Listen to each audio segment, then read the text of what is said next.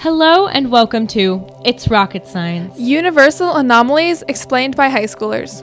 I'm Isabella Davis. And I'm Addie Kessler. Today, our topic of discussion is on infinity. Infinity is a fairly broad topic. We are going to break it up into sections that we find most interesting. But first, what is infinity? Infinity is not a number, it's an idea without boundaries. It's endless. There are three types of infinity that we are going to talk about mathematical, physical, and metaphysical. First, we have mathematical. An example of this is a sequence of numbers that never ends. One, two, three. You can always add one to the next number.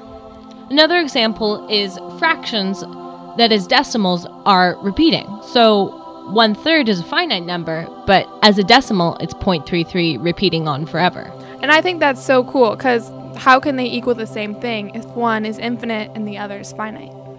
And then there's infinite points on a line. So, say, take a line. You can always cut that line in half, and then you can cut that half in half an infinite number of times until you're left with an infinite number of points on your line.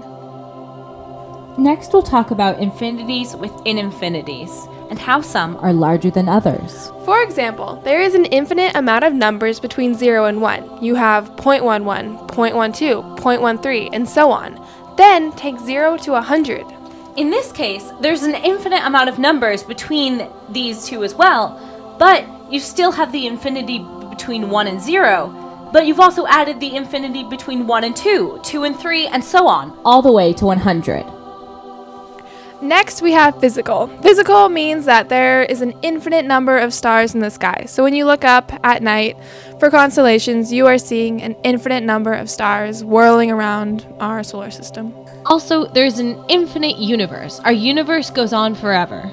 And some say that the universe wraps around on itself. So if you leave on a spaceship, you will eventually come back for to where you started, but we don't really know what the universe looks like. And then we have metaphysical. An example of this is parallel universes. There's an infinite amount of parallel universes. There's even one where Addie is wearing a pink shirt instead of a blue shirt. And lastly, we have love, the most infinite of them all.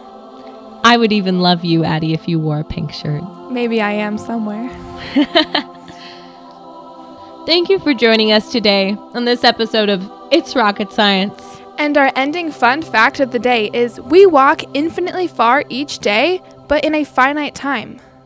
Think about it.